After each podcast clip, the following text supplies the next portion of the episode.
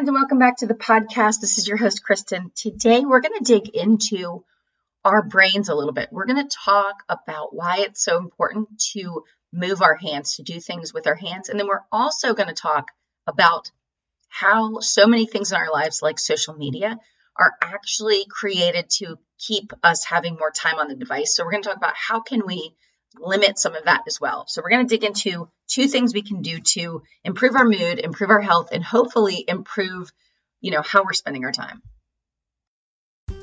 Have you ever imagined building a life you love but got stuck in between the what ifs, expectations, and obligations in your life? Welcome to Building a Life You Love, the podcast dedicated to helping you step into a life where your passion blossoms from within, your faith deepens, and simplicity becomes your favorite synonym for everyday life. Hi, I'm your host, Kristin, an encourager, a faith led entrepreneur, a mom, and a wife. Join me each week as we dive into creating positive habits, stepping out of your comfort zone, making space for meaningful work and relationships. I'm going to bring you practical tips, uplifting conversations, and expert guidance that you can use. So why wait? Step off the path of expectations and into a space that feels genuinely yours. Subscribe now to Building a Life You Love, and let's begin this transformative journey together towards joy, peace, and purpose. All right, so here we go. The first thing I want to talk about is how many of you, and this includes myself, find that we spend more time scrolling our phones than we meant to or that we want to. Or maybe we realize that when we go online and we go to buy something, we spend more time shopping or looking at stuff. Or if you're a single person, maybe you find that you just keep going back scrolling through the dating app. Or Another example would be let's say that you go online and it's a, a site where you bid for something. And I've only been on sites like that maybe twice. When one first came out, you, you bid it on products. And I found that I was kind of obsessed with trying to wait until I could possibly win the bid. Well, I didn't. I think I spent like $5 or $10. But this is these sites and these things are created on purpose to try to get us to spend more time on there years ago there was a documentary on Netflix that came out that was about the social experiment, and it's all about this idea. So if you haven't watched that, go go watch that. I mean, it came out a handful of years ago, but it was really good, and it talks about this idea. But uh, what we're talking about is something they call the scarcity loop, and Michael Easter has written a couple books about this, and he talks about this in video clips and online and talks he gives. But he basically explains that our minds are being hacked, right? They're trying to keep us on this device or doing this habit more and more. And it leads us to doing something to excess, right? It's not beneficial to us that we spend hours scrolling or we never put our phone down. Or for people that go to the casinos, it keeps them continuing to play the slots. And so there's three parts to this scarcity loop.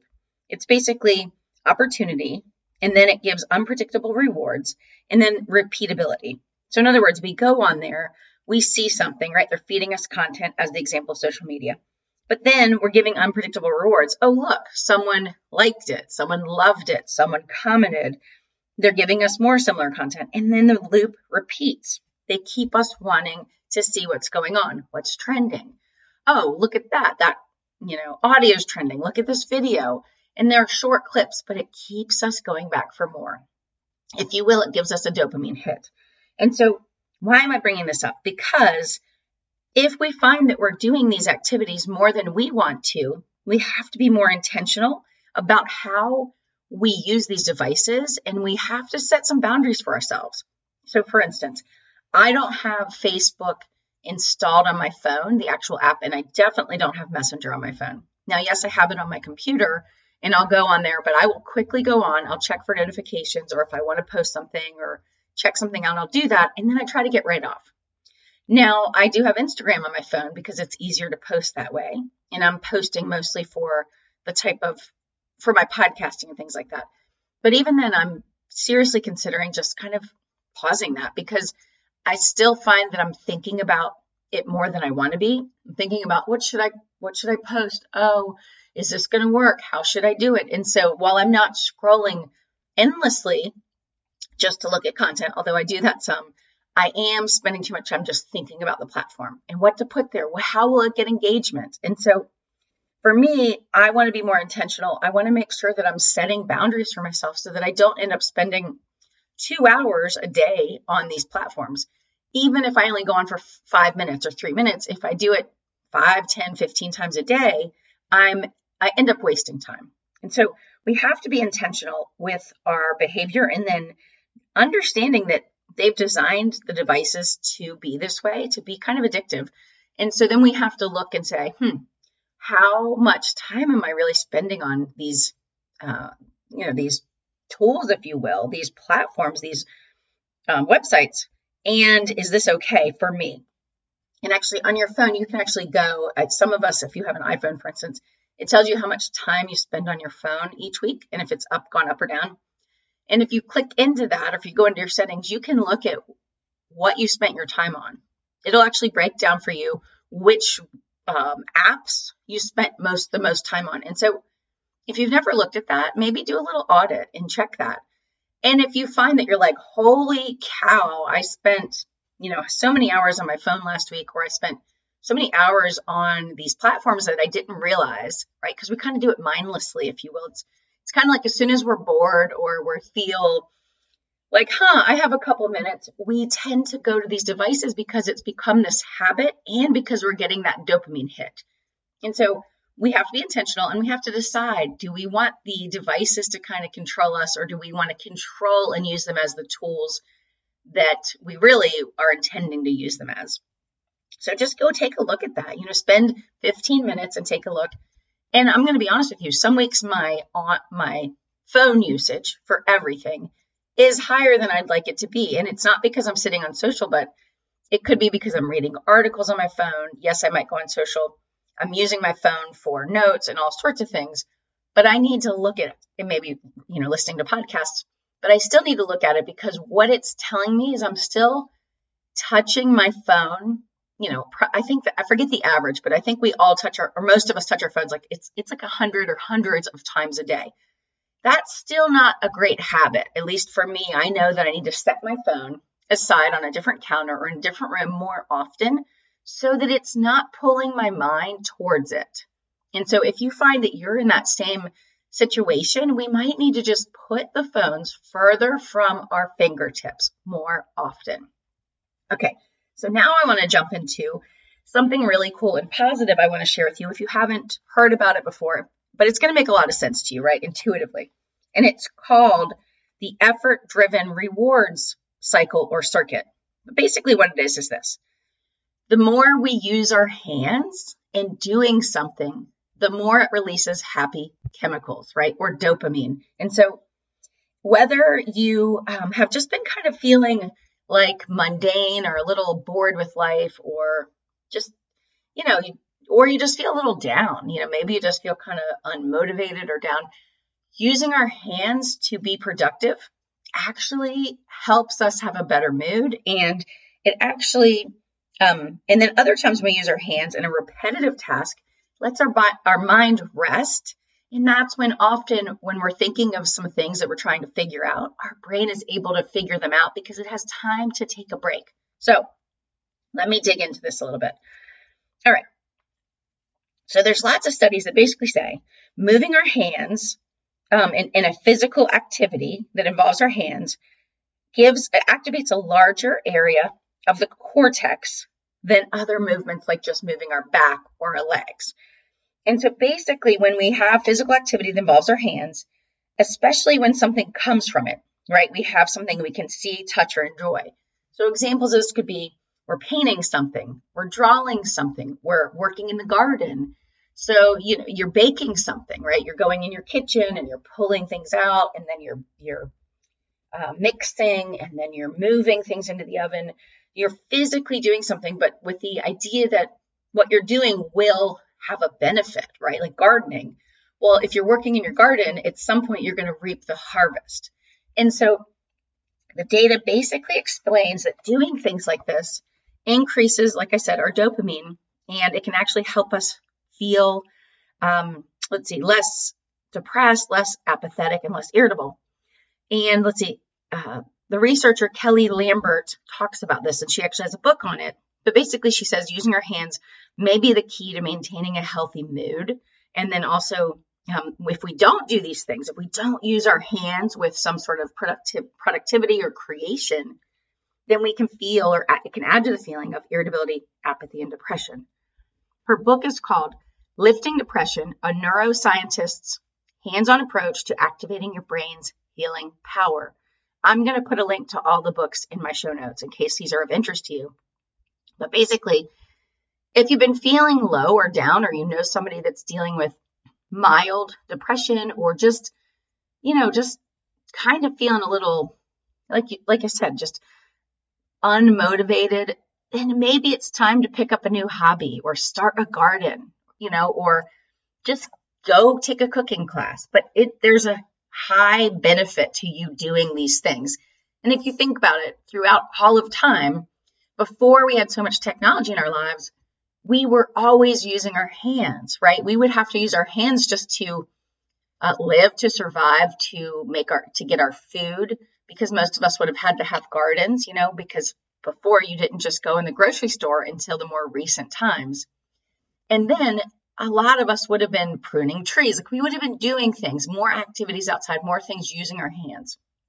But nowadays, we can literally click a button. We can order products. We can get our food. We can have someone cook for us, right? We can do uh, Uber Eats. So a lot of us have allowed for convenience to take over us using our hands on a regular basis.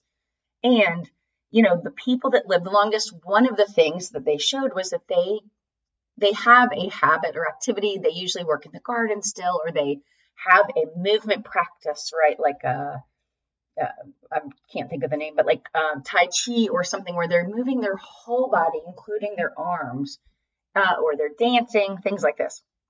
Okay, and then another expert talks about this as well, but, but theirs is a little bit different. Theirs is talking about when we do a repetitive task where we don't have to think. So this could be washing dishes, cleaning something up, folding clothes. I mean, it can be anything where you're not having to think about it. Maybe it's even cooking for you the same recipe, your family favorite, or a, a favorite of your family, where you know how to make the dish. You don't even have to think about it. But when we do something that's familiar to us or repetitive, it actually gives our mind a, t- uh, a break. It lets our minds rest and kind of regroup right? Where we're not thinking about something like just really hard working on something.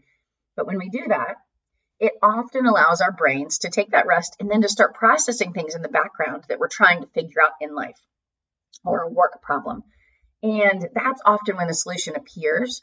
I've talked about this before, and I'm sure this has happened to you, but once you step away from whatever you're trying to figure out, it's like once you go to bed, or they talk about how people would wake up in the middle of the night or in the morning and then they think of a solution, they think of a new idea. But it's because we're letting our brain rest. And so the person that wrote a book on this is Dr. Herbert Benson. And the book, okay, the book's called Breakout Principle. And he talks about this idea. So that's another cool book if you're interested in this kind of stuff you can check out. All right. So I guess my point is two things here. One, we need to move and use our hands. So create something, be productive with your hands, you know, start a garden, but it's something to really consider. And it's not just a, oh, I don't really have time for this sort of hobby, right? A lot of people take it as, oh, that's play. Well, actually, playing and being creative and then being productive with our hands, with our bodies, actually has huge benefits for longevity. It has huge benefits for our mood. It has huge benefits for that, um, giving us that enthusiasm towards life, right? It pumps us with dopamine. So, first of all, it's something to really consider. Second is if you're trying to figure something out, take a break.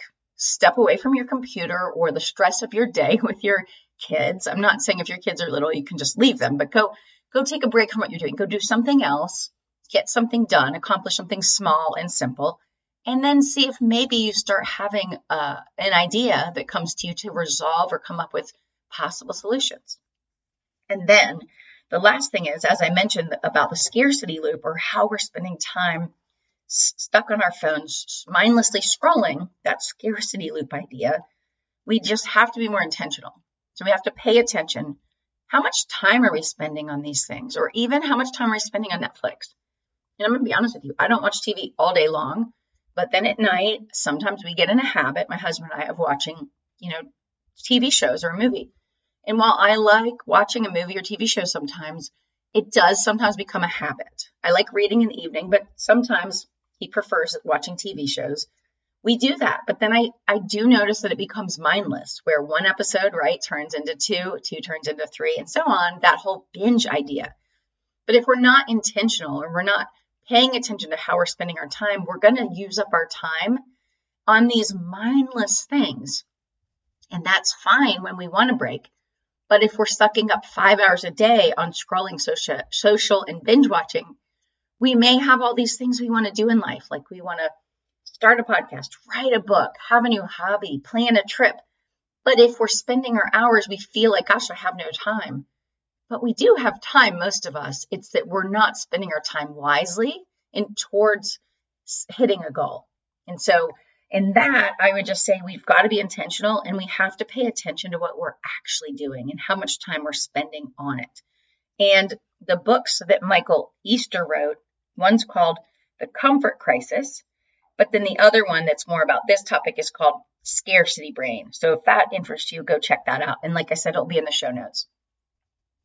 So I just wanted to wrap up by saying that we have so much knowledge, so much information now that it's just a, such a great time to live. But we have to make sure that we're basically we're spending time the way we want to spend it with the people we love, doing things that we enjoy, at least in some of our time, because that's going to help us be better contributors to society. It's going to help us be a better human, right? If we're in a better mood, if we feel more fulfilled, I mean, we're going to show up in our own lives for ourselves better we're also going to show up in the world better, right? For our families and for the people around us. And so I just encourage you, just go check out one of these books if it interests you. And I told you before, but I plan on sharing more content that you can use right away on the, some of these episodes. And I just want to let you know, I shared this before, but my Reignite Your Passion workbook is available on my website now. It's a free download, and I think it's, shoot, I don't know, I, I think it's sorry, at least 30 pages, but there's questions to ask yourself and exercises. There's some commentary and, you know, the inspirational quotes. But go grab that if there's just some part of you where you want to just spend a little time kind of thinking about, you know, what is it that you want in your future? How do you want to be more intentional in your year? So go grab that. Just go to kristinfitch.com slash freebies, or you can just go to kristinfitch.com and then go to the freebies and business tool area. All right, until next time, I hope you have a great week and I hope you can find a little time in your week to be more intentional and do something with your hands. And thanks again for listening in. And if you enjoyed the show, we'd love it if you'd subscribe and leave us a review and rating on Apple Podcast or wherever you listen to podcasts. And you can check out freebies and resources we have for you at kristinfitch.com. And if you have ideas for the show or guests that you'd like to recommend, I'd love to hear from you, so DM me on Instagram at Kristin Fitch, or you can email me from the website. Thanks so much. Until next time, have a great week.